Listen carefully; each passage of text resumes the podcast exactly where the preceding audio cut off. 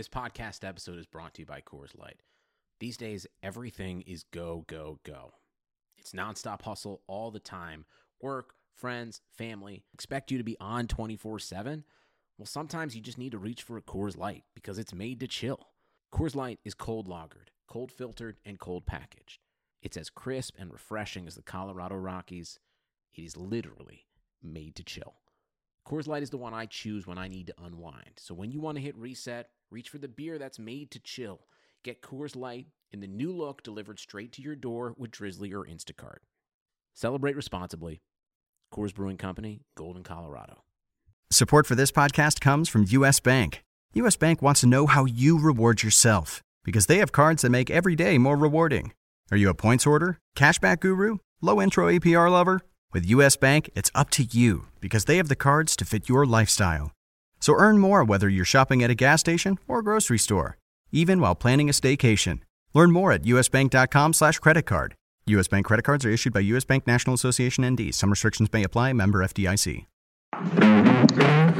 Welcome to a Real Man Real podcast. This is Chris Liss, your host. I'm joined by my co-host, as usual, Yahoo Sports, Dalton Del Don.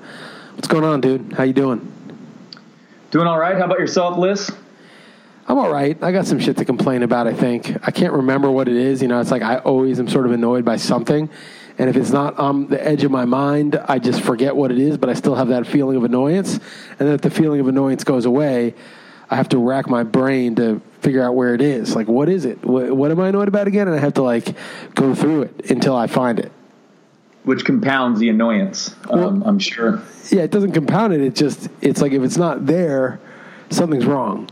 To me, the idea that everything's fine with the world is is a delusion. Clearly not fine. Like people out there feel like things aren't normal right now. Like things aren't quite right, and I'm not really sure what it is. Like you're correct. If you think things aren't normal, if you think something's not right, if you if you wonder every day how this is sustainable every single day, how you wake up and there's still restaurants serving food and people working there and people taking their commutes back and forth and it hasn't all gone to hell. If that surprises you every single day that it's still there, you are correct. it's an excellent way of uh, living your life and waking up every morning and dreading dreading the uh, the day. So did you uh, did you have a good Halloween? I, I don't have a Halloween. So basically, first of all, I'm in a foreign country, and second of all, Sasha and Heather went away last night. There is a little bit of Halloween here, but it's not a serious thing. And Sasha and Heather went away last night because Sasha's off for school this week, not because of Halloween, because of some random holiday. I think Portugal has like half the days or holidays in the year. So they went up the coast to meet a friend of theirs and went out in the countryside. Nice, yeah. I don't know if you saw, it, but I sent you a video. We, uh, my wife and I, pulled the old Jimmy Kimmel trick and told our daughter that we ate all our candy the night before, and uh, she she cried, proceeded to cry for a minute, and we videotaped it, and we're uh, we're can- early candidates for Parents of the Year.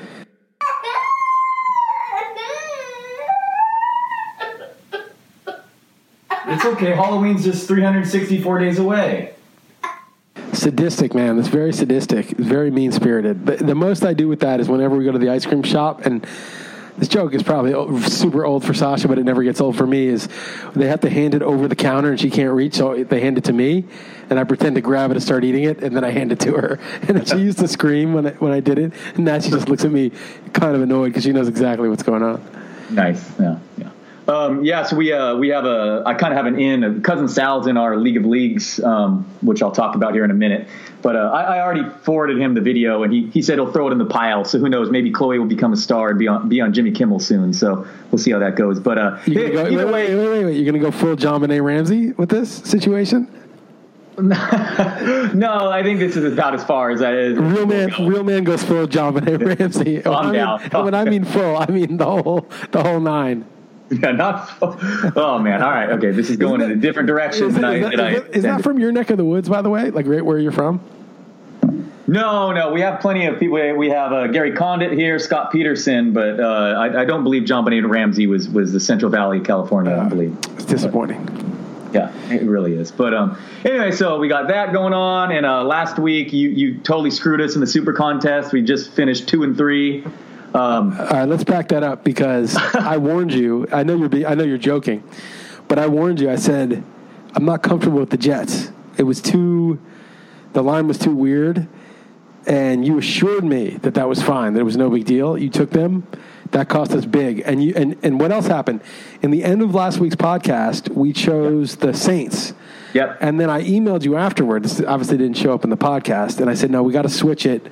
We got to take the Vikings. And thank God I did that because had I not done that, we'd have been one and four and pretty much, you know, knocked out. I mean, not knocked out. We'd be 500 then, or a game over 500. We'd be a game under 500. Thank Right. God I did that. I rescued us. I saved us. A couple things. Uh, I don't, feel I, am getting the proper. I, Uh, I- I will get there. I will get there. JonBenét Ramsey was in Boulder, Colorado. just, just if I Okay. looked that up. But uh, um, the uh, this is true. I can confirm. I wish you were uh, BSing, but you did email almost immediately after the podcast. Switch to the Vikings, which did not look great right away. I woke up at 6:30 a.m. my time. Immediate turnover by um, Case Keenum, and then a touchdown run by Crowell, and ugly first half. But they they cut, but in, in a way that made you look even better. Things went wrong, and they still. Although the Browns, what they missed a couple field goals, they they were ugly too. But anyway, they covered, and the Jets, who who I went to bat for. I mean, come on, man. They they. Speaking of missed field goals, they had two of them. They muffed a punt at the 10 yard line inside five minutes left. And what's even more frustrating is that line moved to six points. So they would have still covered, but we were locked in at four and a half in the super contest. So, yeah, I admit it. Uh, I I guess I'll take heat for that. But I mean, man, it sure felt like the right side for 95% of that game. But so it goes. Also, last week, uh, aside from our, our picks, I had a Washington in a teaser, and the other two legs of the, of the three team teaser hit, and I had eight and a half points. Oh. And to refresh your memory, I know they were- exactly what happened. I know exactly what happened. I, I actually thought about that when it happened. I was like, "Oh, that screwed somebody." There's somebody Yeah, who me. teased that game. Me. I'm so happy it was you because I didn't. I knew hypothetically there's people in America who are degenerate who teased. First of all, you don't tease games unless you're a total degenerate, and second, that particular game, and that's that's horrible though. That's a horrible way to lose. How much money Yeah, was up it? eight and a half, and he throws a pick six with ten seconds left. And, and the other thing was, it wasn't even like a desperation pick six. It was on first and ten. And he was trying to dump it off to uh, Chris Thompson. It was like extra frustrating. It was it's like, come on, man. They were just trying to get garbage yards. That Dallas guy. I mean, nine, I don't know. I'd say half the time the defender just falls down. Then you know because Yep. that's the game. But really, really irritating. How much money was it? How much did it cost you? Uh, I think it was like a one, uh, a little over a hundred bucks. Yeah. But I'll, speaking of money, though, I yeah, I know. I know it's coming. do it here. I, I mean- what's going on. The Astros, four thousand dollars if they win the World Series. You realize that my long shot bet last year were the Indians? They had a three to one lead in the World Series and lost. And now the Astros a three to two. I'm one win away yet again, and it's great. You know, I post it and I brag. Look at look at my foresight and you know four thousand. But it doesn't matter if they don't actually win it. So Well, so it's pretty you had a frustrating. I will chance. say you had a good chance to hedge when they were up three two. You know what I mean? You could have made a long shot bet on the Dodgers. Yeah. It would have made a lot more sense. But you're not smart enough to do something like that. I'm sure. Yeah, well, I, I, at worst, I'm breaking even. I bet before the, this the series, and I, and I will say it's made this uh, an already fantastic series even more so. You know, with it such on the line for me. I mean, that game five. I don't know if you watched it, but no exaggeration, it's the craziest baseball game I've ever seen. I mean, down 4-0 with Kershaw on the mound, then tied at four, then down 7-4, then tied at seven, entering the ninth up 12-9, and then they go to extra innings. I mean, just just crazy. The the Dodgers were 101 when Kershaw got four runs of, of support in, in, in his career. 101. Yeah, and, but, uh, but let me say something about this. Like, I, I get. I didn't, I slept through it, but I was, I checked my Twitter, and by the way, I'll, I want to say something about Twitter, but I checked my Twitter and I saw people going crazy, and I was like, ah, it seems like a good game, and I went through the box score and all that. But I'm thinking if Kershaw and Keuchel are getting absolutely destroyed, and everyone's like, oh, the baseballs are different in the postseason. The baseballs were already juiced in the regular season. yeah. And Yeah. it's like, you know, what the fuck is this? You know, it's like this ridiculous game where nothing is anything. There's no truth to anybody anymore. Like, if Kershaw's up 4 0, it should be over. He should be untouchable. But for some reason, they can just destroy him, destroy Keuchel. I don't know, man. It's just bizarre. And then what's other also bizarre is that, like, Verlander deals. You know, like the next game, there's no run scored. But it, it's just it's just very bizarre that that there should be different baseballs and this every every ball is flying out of the park. It's it's I guess it's cool. I mean, people seem to be loving it, so that's I guess that's the barometer of whether it's working. But don't don't you want like some sort of semblance of well, it's Kershaw, so unless Kershaw has a bad game or pitches terrible, he's going to be almost impossible to hit. It is extremely weird. And uh, speaking of cousin Sal, he has a gambling podcast, and I and I highly recommend his one last week when he had Lenny Dykstra on. I mean, just first of all, Dykstra's just super entertaining in general, but he tells a story. Well, well, earlier in the story, he says that basically he hired private investigators, spent a half million dollars on hiring private investigators to dig up dirt on umpires when he used to play. He said he couldn't stand uh, brown nosing them, so he went the different route, and that word spread and he said it, it wasn't a coincidence that he led the league in walks the following two years after he started doing that. And, and but my point is he he he just he just goes like that the fact that the baseballs are juiced this this you know this year and shattered the home run record. He just says that like matter of factly, like of course they are. Like like give me a break. Like like he's just like he's just laughing at anyone to even question that. And and he uh, I, I, don't know. So I, I, tend to actually just believe. It, I, again, I, I recommend the listen. But yeah, even in the World Series, they're claiming that they're even tighter. And there's some crazy stats like it's the first time in 34 games Yu Darvish didn't produce a swing and miss and a slider. It's the first slider Kenley Jansen gave up a home run on right. all season. I mean, not, it's something's going on. Yeah, and and to me, it kind of delegitimizes it. I mean, you know, let's say you're watching the basketball finals between the, the Cavs and the Warriors, and suddenly they got to play with a volleyball. You know, it's kind of yeah. like, well, someone's going to win with the volleyball, but you're going to be like, yeah, LeBron just doesn't shoot threes. It's all right though. He's been dunking more this series. Yeah. It's like, what the fuck? You know, I, I don't know. I, people are so excited about it, but there's something a little off-putting about no, it. No, I, I, actually really agree with you. I was really caught up in the moment, but even during then, if you see Puig's homer uh, in the ninth, like he did it with one one arm. I mean, he just like reached out. It looked like a check swing almost, and then it flies out of left. I know it's a short porch in left field there, but you know the other crazy thing about that uh, high, you know, thirteen to twelve game is the Houston played as the number one pitchers park in baseball this season. Number one. I mean, yeah. and so and the ball is just flying out of there like it's yeah. peak cool. And it's so, cold, and, it, I, and it's it's October, November. You know, this is not like August where it's super hot yeah. either. This is just baseball's got to have more consistency. So so that's one issue. The other thing that's funny is when you when you hear like Dykstra say this stuff and you think, well, Dykstra is a totally discredited. Didn't he get arrested? Didn't he go to jail or something like? But the truth is that like guys like Dykstra and Canseco, Jose Canseco, are the only two dudes telling the truth because they don't have anything have to, lose. to, lose. Yeah, exactly. they don't give a fuck. Everyone else is such a suck up. You know, they want to be like considered honorable. You know, the Joe Torres of the world. Those people. You know, the guys that are like Mister Player Emeritus of this organization that's the representative and gets extra money for this speaking engagement and that bullshit award or that honor. Just it's all this glad handling and bullshit that goes on in all these sports for these, you know, esteemed ambassadors of the game. And the guys who are disgraced, like Jose Canseco and Dykstra, they just say whatever the fuck they want. So Canseco was just spilling the dirt about the roids because everyone else is like keeping quiet. You know, they're part of the, the secret brotherhood, and Canseco already got expelled from that. So what does he care? But it turned out what Canseco wrote in his book was totally true. Exactly, and I totally uh, the same is with Dykstra. Like, just listen to him, and I, I, promise you, you'll you'll you'll just believe it, yeah. like flat out believe it. I'm so. sure, I, I don't doubt it, and it's it's just funny how that's the case, you know. Yeah. So, what were you going to say about Twitter? I, I, don't think I have too much for you. Oh, one real quick thing is League of Leagues. I'm so frustrated. I went over how we have a really good team, right? And um, just a bunch of our guys just really, really shit the bed. I mean, we got, um, I, I mean, Cousins a trade for doesn't do well. Oh, Cousins, uh, Cooks, piece of shit. Cooks Cooks Hogan didn't do well. Yeah, uh, I mean, AJ Green scored a touchdown, but a great matchup didn't do well. Uh, I guess Mark Ingram did. But anyway, my, my point was I was working the lines even more, like trying to trade the rest of our fab in basketball and fi- adding one final piece. I, I was trying to get uh, Brad uh, Evans and, and, Brandon Funston's team. Uh, I was trying to get Zach Ertz, and they said, no, we might keep him because they're like one in seven. They're like out of it, right? So I'm like, and, and they're in it in basketball. So so then I'm like, okay, Jimmy Graham, and I gave him offered him all the fab we have left in basketball, and he kind of acted like he was he was going to do it and would get back to me, but like it was Saturday night, and I, I, emailed him, I texted him, and I guess he got busy or whatever, and it didn't didn't get back to me. He had nothing again. He had nothing to lose. He, and and we lost by two points, and obviously the difference between Graham would have would have been the difference. So it's pretty frustrating. That's really annoying. Oh well, well. So we're three and five now. Yeah, we're going to pretty much have to win out. All right, I think we can. Just you know, until we get to three and six or four and six, let's keep keep at it. Okay. So there'll be a lot of people quitting, so there's only going to be like seven or eight teams competing anyway. So it's not going to be as hard as it would be. And there's going right, to be a lot of like still, uh, bye weeks, you know, that you can just win. The problem is that other people are going to have bye weeks too against crappy teams, but we'll see.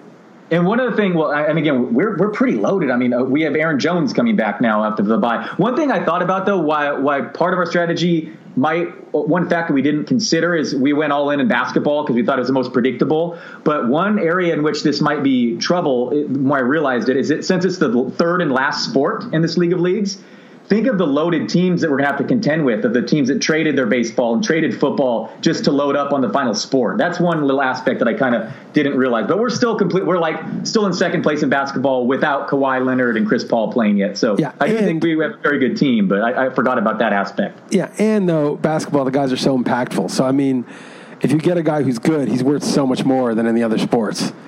You know, so I, I, I, I still think it's worth going heavy on basketball. I mean, baseball this year, it's like you could have just not drafted any baseball guys and just picked up a whole bunch of guys off the wire. And football's always like that. It's more so than ever this year. So I wouldn't. I think I think our strategy's still right. I, I, hear you on that. It does it does change things a little bit, but our boogie pick though, man, he's been just an absolute monster. I don't know how much you're following hoops, but he's just been out of control. Yeah, he's rocks. As long as he's healthy and doesn't get suspended for anything, he's he's good. Okay, so two things. I want to talk about the Zeke Elliott case. The one thing I was going to say about Twitter is just that Twitter's like, you know, the web launched and AOL was like, everyone was on AOL, and it was like this walled garden where you you just access the web from AOL. Like it would be like AOL Sports, and then you'd like check out the sports scores or AOL, whatever. Mm-hmm. I, don't, I don't really remember it that well. Twitter is like that for me. I mean, obviously, Twitter takes you outside of Twitter, but I pretty much just look at my email, Twitter, RotoWire, I check the price of Bitcoin. I just Google it every day. It's now up to like 6,600. It's crazy. I just, you know, I, I'm like, Twitter is like sort of the, the basis for my web, you know, how I start the web. Now I'm a little nervous because Twitter and Facebook Google, they're all like very corrupt companies. Google and Facebook are the worst, and they're really doing damage. Which I can't get into all that, but you should Google like the hearings that are happening in Congress with Facebook and Google. They're they're really horrible. I mean, Facebook.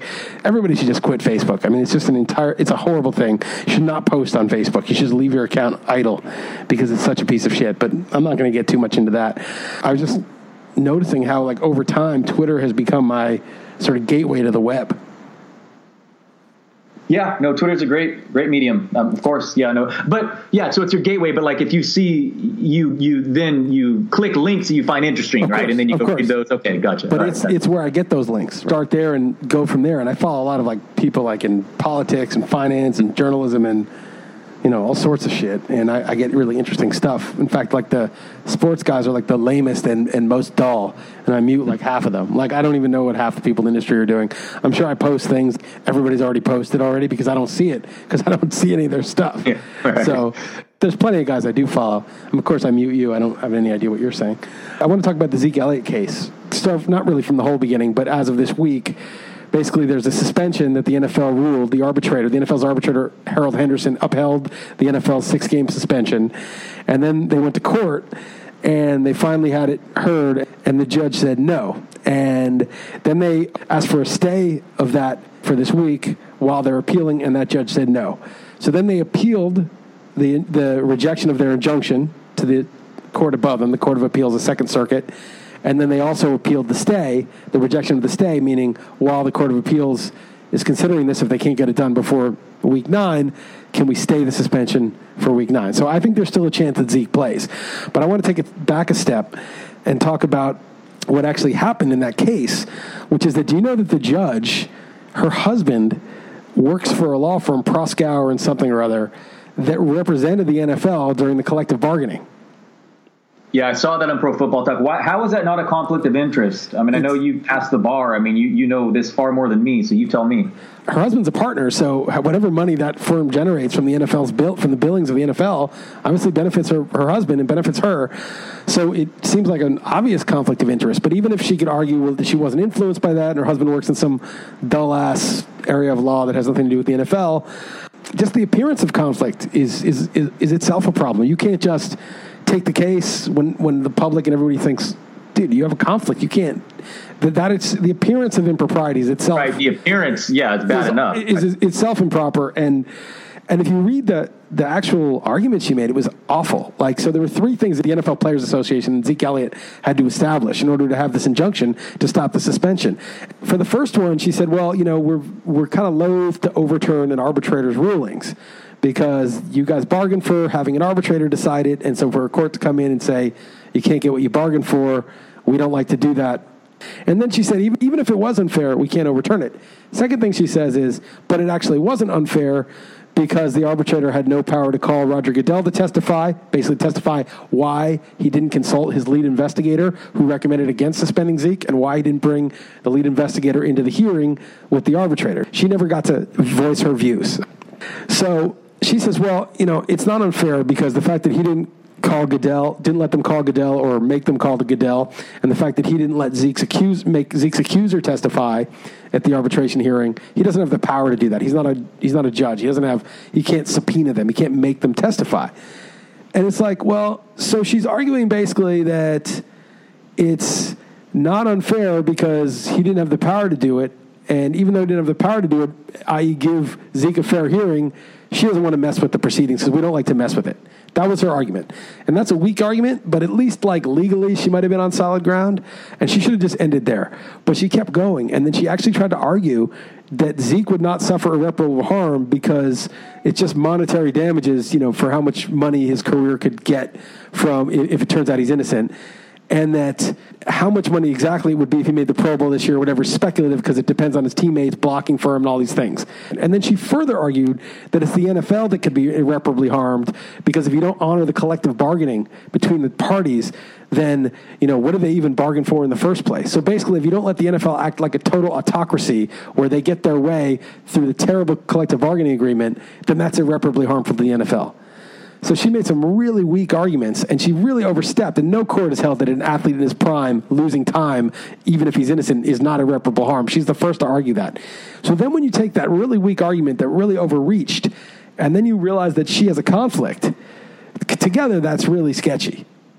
Yeah, no, I mean, what happens next? I mean, it's just giving me a headache just trying to follow all this. I mean, it's just so what happens it's uh, next? A, it's is, extremely is, unclear. So okay, so what happens next is that was the district court in New York, the Southern District of New York, and so that's sort of the trial court level of the federal court system. So that gets appealed to the Second Circuit. Okay, there's nine appeals courts around the country, and then above them is the Supreme Court of the U.S. So this particular appeals court, the Second Circuit, governs that court.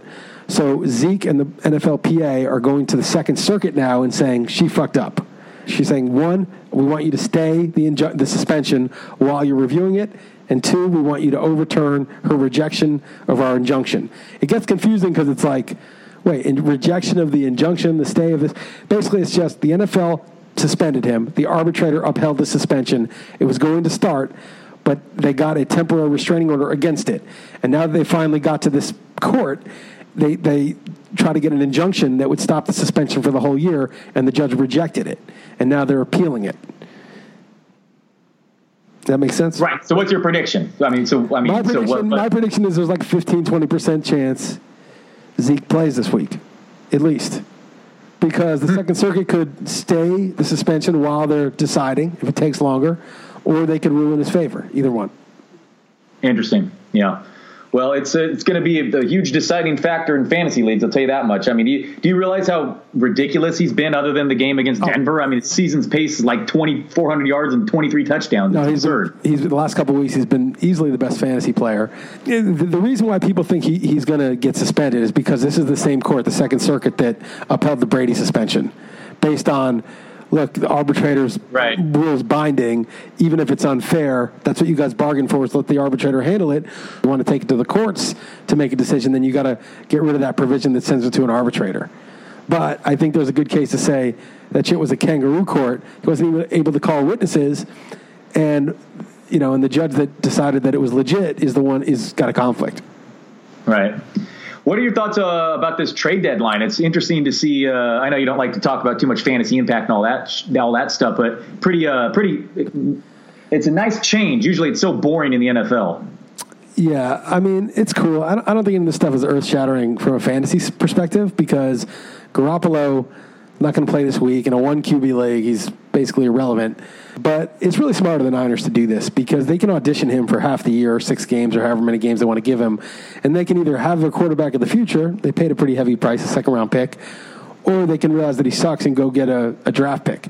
The Browns are idiots. They tried to trade for A.J. McCarron. Apparently, Hue Jackson wanted to, but the moronic front office did not. Right. But that's a great trade. Like, get a guy for half a year. If you're not happy with any of the guys in their current roster, which they're obviously not, get a guy for half a year who can audition, and maybe you get lucky, and he's the guy. Nobody knows with quarterbacks. Nobody knew Deshaun Watson would be this good. The, the Bears took Trubisky ahead of him. Nobody knows how guys. They fucking started Tom Savage ahead of him in week one. Like, they don't know. So, you know, you, you get half a year like Watson's had, and we're like, wow, they have their quarterback for the next 10 years, probably. Although the Redskins. Yeah, no, I'm, I'm, I'm fired up as a 49ers fan. I mean, uh, I guess it might take a while for Shanahan's system and the offensive line hopefully doesn't kill him in the meantime. But uh, I, I, first to be skeptical saying, you know, Belichick giving up a guy, like, you know, I wouldn't want to hear that. But it, it just became clear that they couldn't keep both, him being a free agent and Brady just seemingly never slowing down. So it just became clear that, it was just un, not feasible for New England to keep him. So we'll see. You know, learning under the best tutelage and and seemingly all that practice reps would be have him readier than say a rookie coming out of uh, college. So I, am excited for for at least yeah exactly though. Who knows? But might as well take a gamble here. You know, yeah, he could yeah, be a franchise guy. Yeah, he's twenty. He's 26 years old. He can't just sit there waiting for Brady to retire. I mean, he's going to waste his whole career. So, yeah. you know, the Patriots, they're not monsters. It is it is funny, though, that Steve Young, Joe Montana, the Niners jettisoned Montana. He'd been hurt for a couple years, and Young was awesome, but they jettisoned Montana, the all-time great legend at the time, the greatest of all time at the time, and stuck mm-hmm. with Steve Young. The, you know, the Packers, Favre had been a little bit on the decline, but they jettisoned him and stuck with and went with Rodgers. And the Patriots, the team known for the most ruthless cutting of any veteran, right. that's not worth it, sticks with 40-year-old Tom Brady and gets rid of their you know quarterback of the future, the guy that everyone was praising so much in training camp. So whom they spent a lot of time you know developing yeah, too. Yeah, totally. I mean, it's it's you know obviously the situations are all different, and the Niners obviously had to go with Young, and the, and the Packers were smart to go with Rodgers, and it was obvious to me. But Favre had a great year in Minnesota. It wasn't like he was done. He was still really good, yeah. and a lot of people were pissed about it, and Favre was pissed about it. It wasn't like that much of a no brainer. And the Patriots, it's funny because I was, I was saying that I don't think Bill Belichick could have gotten rid of Brady, even if in his heart of hearts he was like, you know what, this is the time to get rid of him, trade him for a first round pick, and and go with Garoppolo and retool and save the salary and all that. Even if he thought that, I don't think he would be allowed to get rid of him, just given like the the fallout in Boston if that happened. Yeah, no, that would yeah, that would have been definitely. Uh, uh something to see if that were to happen. Yeah, Favre took the Vikings, though, I believe it was overtime in the NFC Championship game. I mean, yeah, he threw that bad pick across his body, but yeah, he, he clearly did. I mean, in Montana, he was winning playoff games in Kansas City, so those guys weren't like totally done. No, I mean, so, no, but Rodgers and Young, it was like those guys turned out to be so good. Might be the two best quarterbacks of all time. I mean, yeah. look at the. But um, yeah, exactly. combining YPA and their legs and all yeah. that, I mean, they really are pretty pretty awesome. All right, let's go, let's go to these games now. Okay, Thursday night game: Bills minus three at Jets. Who'd you take in this? I took the Bills. I know that uh, I'm with you. Usually, I default to the home team on these short weeks, and, and the Jets are uh, definitely a, a, solid team. But I'm, I'm kind of buying Buffalo. They have like four straight games with at least three turnovers. I know that that's often not predictive, but at some point, it's like I don't know. The secondary just keeps making these plays. So uh, I, I, like Tyrod Taylor. Uh, McCoy has these massive home road splits for whatever that is, last dating back to last year, but I, I think think Buffalo's the better team, and they're not giving the extra hook. So so I, I gave the points. Maybe it's sucker play, but I took the Bills. What about you? I took the Jets. I didn't feel strongly, but Thursday home games, I just feel I should have done it last week. I don't know what I was thinking taking Miami last week. I had a horrible week last week. I went three and ten, believe it or not. Mm. But two of the ones we got right, I got right, were actually in the in our five right. picks. I don't know. The Bills to me aren't that great. You know, they, they don't really have a receiver yet. I don't think Benjamin's playing yet. The Jets uh, have been decent throwing the ball. Robbie Anderson looks legit. Yeah, and um, I think they'll keep it close. I think three at home is too much in this game. So okay, I mean, ba- basically, bottom line, that's the right we're, spread. We're not taking it. Yeah, we're not using yeah. this game. All right, Broncos plus eight at Eagles. Who'd you like here? Well, I, I submitted my, or at least I uh, mentally submitted my picks and staff picks before the quarterback decision was made. I, I Siemian made some awful, awful turnovers, and he didn't run when he clearly could have for the first down. Uh, on Monday night, but he he also had some bad drops. I mean, he should have two touchdown passes, and the defense is still good. I reluctantly took the points here because who's going to take Denver at this point? So I, I, get that Philadelphia might just destroy them, but um, I, I, held my nose and took the Broncos. I took the points too. I, uh, Denver's defense. I mean, I was pissed in that Chiefs game. Denver outplayed them. There's that one strip of Jamaal Charles was run back for a yeah. touchdown. There was a cross the body pick by Siemian. There was a muffed kick. I mean, it was just so many garbage things that happened, but Chiefs could not run. Kareem Hunt could not get anything going. The only guy that did anything was Kelce. Receivers couldn't get anything done. Broncos defense is really good, and I think they're going to give the Eagles a lot of trouble. And yeah, I, I, as bad as Siemian was, when I saw Osweiler, I was like, oh, that's even worse. I think it is worse, and they're switching to him. I actually do think, it, it, yeah, be careful when you say it can't get much worse. Sometimes it can. And their one area of weakness on defense seemingly is the tight end, and obviously Ertz could, could have a nice game. But yeah, their defense remains so good. So just don't turn the ball over. I think they can keep this close enough. I mean, eight and a half points is this suggests that the Eagles would be favored in Denver by nearly a field goal. I mean, that's that's pretty big. Yeah, no, I, I, t- I took Denver too. Um, all right, I'm not thinking we should use that with Osweiler, yeah. but you know that's that's taking it too far using it with Osweiler. Yeah. I, I, put a poll up on Twitter. Who would you rather have as your quarterback, Trevor Siemian or a random Simeon? And the random Simeon won 86 to 14, and that was before the game. That was even before that Monday night game started. I saw the poll, but I didn't see the result. Yeah. That's funny that that was yeah. before the Yeah. Well, you're be closer to 100% probably. Yeah, right. Yeah, now it'd be 100. All right, Rams minus three and a half at the Giants. Who do you have here? Well, I took the Giants, and uh, man, Orleans Darkwa is so cheap in DFS. The Rams get gashed by the run, so I, I think you know it's the extra half point is just kind of begging me to take the Giants. I'll actually be at this game. I told you that event was canceled a couple a couple of weeks ago, but I'm flying to uh, Newark and going to this game, and I'm setting up a booth with Scott Pianowski, Mike Salfino. We'll be taking fantasy questions. Not sure how it's going to work in the middle of a game uh, with the lineups already set, but uh, they're paying for my trip, so I'll be there. Never been to MetLife Stadium, so uh, so uh, hopefully I at least see a, a decent game. But I'm taking the points, which I imagine, if I had to guess, I'd say you agree with me. I agree with you. I, I, this is really harder ones for me. I went back and forth. You know, my brain was like the Rams just going to go, and Janoris Jenkins got suspended. Oh, he, yeah. he, he, just simply didn't show up after the bye. It wasn't this one. I can't even blame on McAdoo. It's like he just didn't give notice, didn't show up to practice. I mean, McAdoo's an idiot. The the team's not very good, but the, the rest of the signs are fine. They're practicing. The other players are on board. They're showing up for the game. The Rams got to go you know, cross country for an early body clock game yep. against a team that is not bad defensively. I mean, losing Jenkins hurts, but Dominique Rodgers-Cromartie's back. It, it's I, I will take the points. I, I think three. And, and at least Shepard's back. I mean, normally I don't like to overrate receivers, but they were so depleted. You know, I mean, right. at least Shepard and, and Ingram. I mean, they're not just total wasteland. At least, so yeah. I, I, I don't know. Rams will probably win by a field goal or something. Right. The so Rams are good. The Rams are good, but they're not great. And going on the road against a team that's not totally a doormat, I don't think the Giants are you know like the Colts or the Niners yet. It's yeah. not. It's not like a cakewalk. That's you know usually pretty hard. All right, yep. Buccaneers plus seven at Saints. I took the Bucks, man. I, I, you know the Saints are good, but they're like a run first and defense team. They're not like a lighted up team. And the Bucks have been horrible, but you know Winston, Evans, DeSean Jackson, they can keep up if they need to. So I took the points. What'd you do? I laid the points. Um, I don't love it. I don't know. I guess Winston is going to play with a banged up shoulder. Um, this Saints started fine. You know, I mean, yeah. if it's him, it's not that big a difference. Yeah. They started 0 2 and they've won five straight. And they just, I mean, last week they should have covered if not for Ingram losing two fumbles. I mean, I know that happened, but their defense plays well. I, man, I'm just buying into the Saints. The Bucks are weird. They can throw for three touchdowns in Buffalo and then look terrible in a in a game against a depleted. And that Panthers uh, Bucks game, um, boy, our, our guy Stopa loved the over on that. I'll, I'll leave it at that. ended up uh, 17 to 3 I, I, didn't see that coming but i, I, I laid the point Who, who's the worst who's the worst handicapper you or stopa well I, I, I, take the crown right now I mean, my worst uh, year of my career in, in stat picks and i've been doing it now with you guys for 10 a decade so right now i've, I've had a poor year I, I admit but but i didn't lay as much money on this last game we're speaking of as our as our buddy did. Right. I'll, I'll i mean, Stopa, Stopa's horrible, right? Let's just acknowledge that, right? He's like one of the worst, isn't he?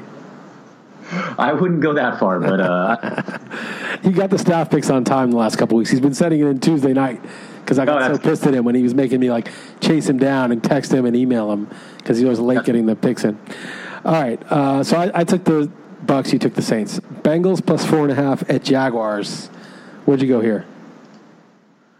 I'm just buying into the Jacksonville defense, and man, that Cincinnati. Uh, I guess I shouldn't overrate recency bias, but they just were life and death at home against the Colts. Did you watch that game? They're, yeah, oh yeah. So weak, the Bengals. I mean, I, I, picked. You know, we had them in the contest last week, and it's like, Really? I mean, you need a defensive touchdown to beat the Colts at home. That's just embarrassing. Just, Joe Mixon. Joe Mixon, 1.6 yards per carry. And that yeah. offensive line is just a joke. Mixon's getting caught from behind on the screen pass when he's wide open. I, space. Uh, it was. AJ it was Green gets like 40 yards receiving. Yeah, you know, in a game against the Colts. I mean, it's just pathetic. I mean, it's just an embarrassment. I mean, Jags are on pace to set the NFL record in sacks against that offensive line. Uh, maybe that's just too sim- simplified, but uh, I, I, I don't. I, would imagine I've never given more than four four points with Jacksonville in in in maybe ever, but I'm going to this week. What about you? I took the Jaguars. I, I did want to take the Bengals as like a contrarian thing, the same way. I felt about the Falcons. Like I was like like this line was like, what? It's four and a half? Shouldn't it be like seven, seven and a half? But it was the same thing I felt about the Falcons last week. I was like, what? They're laying four and a half on the road? So I, I have a bad feeling about it, but I did take the Jaguars. That that sums it up for me as well. Okay. Falcons plus one at Panthers. This was again with the Falcons. I did a double take. I mean, why isn't this three? why, I know. Uh, it just sort of like these are not you know these are even teams. Do you think the Falcons are better than the Panthers? If anything, the Panthers are better in my opinion. Yeah, I agree. No, Panthers. This was an easy. I mean, doesn't mean it's going to be right, but this is one of those I didn't have to think long about. I'm, right. I, unless I should have totally thought the other other way and been like, this is so smelly, then maybe you do go contrarian. But of course, of course, take Carolina, right? Yeah. Hold on, Sasha. You can't climb on me right now. I'm doing this podcast. You can sit and listen if you want. Hold on. You want to say hi to Dalton? No. Hi, Sasha. Oh, she she gave me this flat out Heisman. She, she said, gave no. me the Heisman. Come on, Sasha. she just I haven't seen her in like a day or so. I can I guess I have to edit this part out. Nah, I don't need to edit. Yeah, no need. You want to use Carolina? Um, I got to. Uh, good night, Sasha. Yeah, I would use them, but I do feel a little bit. Let's just hold off. Let's just mark okay. it as a possibility. Okay. Um, okay, so Colts plus thirteen at Texans. I took the Colts, man. I, you know, this is just the Colts suck, but like they seem to try. And Watson is so awesome. I mean, I, I can't I can't overemphasize how crazy it is that a rookie went for 400 passing and 50 rushing, which is nobody's ever done in any game in NFL history except Deshaun Watson, and he did it as a rookie in Seattle. That is just you cannot. There's there's no way to exaggerate the craziness of that. It is the craziest thing of all time. It is like there's no quarterback that's ever done that in any game, and he did it in the hardest game when he's had the least experience. So it's just amazing. But I just got to take 13 points against a weak defense. They're gonna. I feel like they're off. You know, such an emotional game going there. I I want the points.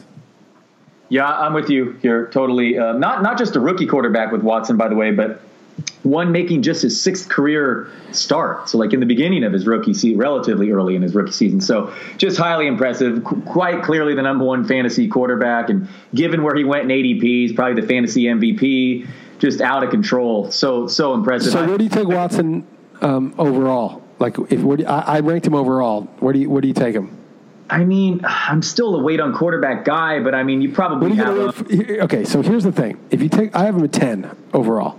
Yeah. And, and okay, you could say, okay, well, no, no, no. I'd rather have Mike Evans at ten. Oh, really? You'd rather have Mike Evans than Deshaun Watson? none of these guys are any good. Yeah, and, none, yeah. And then you're like, not only are AJ Green and Julio Jones and Mike Evans garbage, okay, yeah. first off, but secondly, oh no, uh, there's no point in taking Cousins at 10. I'll just get Kirk Cousins in like the eighth round. I'll just get Andy Dalton in like the 12th round. I'll just get Philip Rivers or Eli Manning or Roethlisberger later, Stafford. Those guys are all garbage. You think, oh, it's just fine. I'm going to get 30. I'm going to get 31 touchdowns and 4,600 yards from Stafford. No, you're not. You're not going to get that from any of those guys. Those guys are going to be at like barely 4,000 or 4,200 and like 27 touchdowns. They're not going to touch where Watson's going, what he's doing. No, I mean, it's just the perfect setup too. The fact he runs, uh, the fact their defense is so banged up. Uh, Lamar Miller is not a game breaker, uh, you know, his own running back, and they have Will Fuller and DeAndre Hopkins in their primes. I mean, they're all right. 25 or under. I mean, this is just the sickest setup. So I was going to say late first round, even with my caveat about quarterbacks. Oh, okay, yeah, yeah. I would a 10, no. but I can even move them up. I mean, it just really there's like DeAndre Hopkins and Antonio Brown, those two receivers, obviously. And then there's like, you know, the Fournettes and Gurley's and Zeke Elliott if he's not suspended and Le'Veon Bell that's about it. You know, there's Hunt, like, McCoy, Hunt, and McCoy. and McCoy and Hunt, and Kareem Hunt and McCoy. But that's it, right? There's like a bunch it. of running backs, there's two receivers, and there's Deshaun Watson. That's it. There's Yeah. nothing, and it's just it's just it, the way the NFL's going with how much they spread it around, and there's no more target monsters anymore. They don't force feed these guys. It's just get the quarterback. It's just such a bizarre thing to say. I mean, the, the odds of Deshaun Watson before the season wasn't starting, okay, on his own team with a great defense, wasn't starting on his own team with a great defense, and then people were like, oh, his arm strength, his velocity was really bad at the combine. Yeah. The- The odds that he, that you and I, by week eight, not even like week 10, week eight, right after week eight, would be saying this guy's a top 10 overall player, not quarterback, are, I mean, just think about that before the season. But if I'd said halfway through the season, you and I are going to be doing this podcast, and I'm going to say that this quarterback right now, he's a rookie who's not even starting, is going to be in the top 10 overall players. Think about that. Yeah, astronomical. I mean, it's just just so so crazy. I, I wonder how much that was Bill O'Brien or management that started Savage. I, I, O'Brien better blame the upper uh, up aboves because that's just absurd. If he watched all the practice it's and came to the absurd. conclusion that, that There's only one word to describe the it. There's only winning. one word to describe it. Not absurd. Barbaric that they Barbaric. Savage. yes. Yeah. Uh, anyway, I saw. I, I didn't read much Twitter last week, but the one thing I came across in my timeline was a debate with you and t- our our good friend uh, Ted Bell about. he- You know, he was on Houston, and and obviously we used Seattle in a super contest. So uh, ultimately, I guess who he was was right. right? What a game! His game of the year is what it was. Well, but he was so right because it was just a question of whether Seattle won. It wasn't ever a question of whether they would cover. You know, Right. so it wasn't even close. So he was definitely correct. Yeah, people. I hear people being like, "Oh, this isn't Seattle's, you know, vintage defense." While that may be true, let's not uh, forget that they entered this game with by far the lowest yards per attempt allowed, and and they were at home where they only allowed one passing TD this season. So no, I mean, no, no, that, that's not a good argument. They, they were, yeah, tied for first overall in overall defense. Historically, they've been so good Yeah. against the pass. They're at home, and you know now they're like six point six YPA, but it got destroyed by this game. Exactly. so you can't look at it after the fact. Now, I, I All that said, though, I'm with I'm with you on Indy here, though. That's a, that's a huge spread and kind of selling high on Houston, and, and, and their defense isn't great. And and Indy fought, you know, in Cincy. They haven't given up. So I'm with you there in this in this game, though. Okay. Ravens plus five and a half at Titans. I, I, I might use this one. The more I think about it, the Ravens suck. Like I can't watch them. Their un, their, their pass, passing game is really one of the worst I've ever seen. But they run the ball well. They play defense, and the Titans last we saw them were life and death with the Browns. I think the Titans probably win this game, but I just don't see them pulling away. Yep, I took Baltimore. I mean, Alex Collins, what a revelation. I mean, he leads the NFL in yards per carry. It's not just a small sample because do you know that he has the most carries of 15 plus yards in the NFL? He has 10 of them already. So, I mean, it's not just like, oh, he's getting great yards per carry, but the sample's so small. I mean, he's ripping off long runs on a bad team. Yeah, you know who could really use him is the Seahawks. Yeah, yeah, yeah. Well, don't worry. They have Eddie Lacy, though. They have Eddie Lacy. Lacy. Well, Eddie Lacy actually outrushed uh, Thomas Rawls last week. He had six carries for zero, and Thomas Rawls had six carries for negative one. So by getting zero, he outrushed Thomas Rawls. Yeah. All right, I'll mark down the Ravens. I'm down. Okay, to me that one just seems Yeah. that they'll hang around. All right, Cardinals minus two at the Niners. I mean, this is Cardinals Langwood on the road with Drew Stanton as their QB. Okay, that's that's insane. But CJ Beathard, who CJ Beathard is arguably the worst QB in the league. Like I, I think he's the worst. He, Brian Hoyer is like Joe Montana compared to CJ Beathard. Garoppolo is not going to start yet, so I still think the Niners. Though I just think getting points at home against Drew Stanton, I just couldn't turn it down. Yeah, so as I say every week, I've been right on the Niners so much this year, and again, I implored you last week to take the Eagles, and uh, and, and you didn't. So uh, this is the week I'm going to be wrong because I'm okay with using this pick in the Super Contest, but I'm going back to the Niners here. Um, Arizona. I mean, maybe their defense will just flat out win it, but you say Beathard might be the worst quarterback starting right now, but I'd counter that with Drew Stanton. Have you seen his numbers? I mean, they're like the last three years when he's been in action, we're talking like 4.5 YPA, not like low sixes or something. It's just been total disaster. Now the Niners are missing guys even more so. Um, Jimmy Ward got hurt on, on defense, but they they even though they you know lost last week uh, ultimately by a wide margin, they, they showed up. They sacked Wentz three times on the road, and they constant pressure. They're they're still trying at least. So give me the home team here, and uh, this is probably the week I'll be wrong, but I, I agree with you. Why is Arizona the favorite here? It should be like Arizona pick 'em or minus, I mean, or plus two and a half or something like that. I picked up the Arizona, the Niners defense in Stopa. I'm using their defense against Stanton and the Cardinals, who take a lot of sacks also. My hope is that Garoppolo comes in in the sec- comes in in the second half. That's the other thing is like because there's really no reason if Beathard's killing him in the first half not to pull him. Yeah, I wouldn't count on that happening with the bye upcoming, but uh, that would be that would be interesting. All right. Redskins plus seven at Seahawks. I was sold on the Seahawks initially, but Earl Thomas is probably Yeah. out. Earl Thomas is like Troy Polamalu or Ed Reed. He's one of those all-time safeties. One of those safeties that the whole defense changes. The Steelers one year were like un, unbeatable on defense, and then Polamalu got hurt, and their D was terrible, and then he came back, and they were great again. It was like that's how valuable he was. And I'm worried that Earl Thomas is like that. But even so, the Redskins' offensive line is so banged up and it was a real problem against Dallas, and now they're good in Seattle. They don't trust any of their wideouts, so they've got to get all the production from Chris Thompson, and they don't even have Jordan Reed healthy. It's just, I, I, I'm going to lay the wood. Jordan Reed, just what a joke, man. Ah, it's just, I mean, he makes Tyler Eifert, Tyler Eifert though. I was going to say he makes Tyler Eifert look Yeah. healthy, but Tyler Eifert's out for the year already. yeah, yeah, that's that's wrong wrong comparison, but it's he's still pretty bad. But yeah, and I'm with you with the Seahawks, and I'm also with you. The Earl Thomas news kind of came out after I had Yeah, settled in on this, locked in. So so I'm not as confident. He really is one of the true difference makers at a position often thought as uh, fungible. But anyway, yeah, uh, I'm, I'm still laying the points with Seattle. Okay. Chiefs pick 'em at Cowboys. Um, I really went back and forth on this. I wanted to take the Chiefs because if Peters shadows Bryant and Zeke is out, the Cowboys just don't really have good players on offense. And also the Chiefs kicker, Harrison Butker, it's like he kicked Yeah, five so field goals good. Monday night and none of them was there were there any doubt. One was 51 yards, they were right down the middle, every single one. And the Cowboys kicker is Mike Nugent. So I just thought the Chiefs match up well against them. But then I thought about it some more, and I just thought, you know what, both of these teams are going to go up and down the field. It's in Dallas, and I will take Dallas. Yeah, I like Dallas here. I, I hear everything you're saying, uh, but traveling on a short week, obviously, no Zeke Elliott does matter. I mean, I know running back. Speaking of fungible positions, but with special players, uh, that that definitely matters some.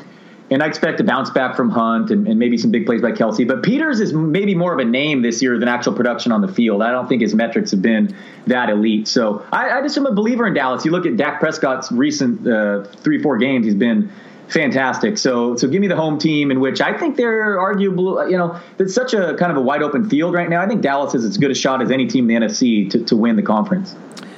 I wouldn't go that far, but I, I did take Dallas. I don't think the Chiefs are that good. They're way up on the turnover, t- giveaway, takeaway. They're also way up on yards per carry and YPA allowed. That's what I mean. So their defense isn't especially good, and if you, if you could stop Kareem Hunt the way the Broncos did, they don't. They just it's just Kelce because their receivers aren't very good. Ty- Tyreek Hill is like a he's a gadget guy. He's not he's not Yep. a serious receiver. All right, Raiders minus three at Dolphins.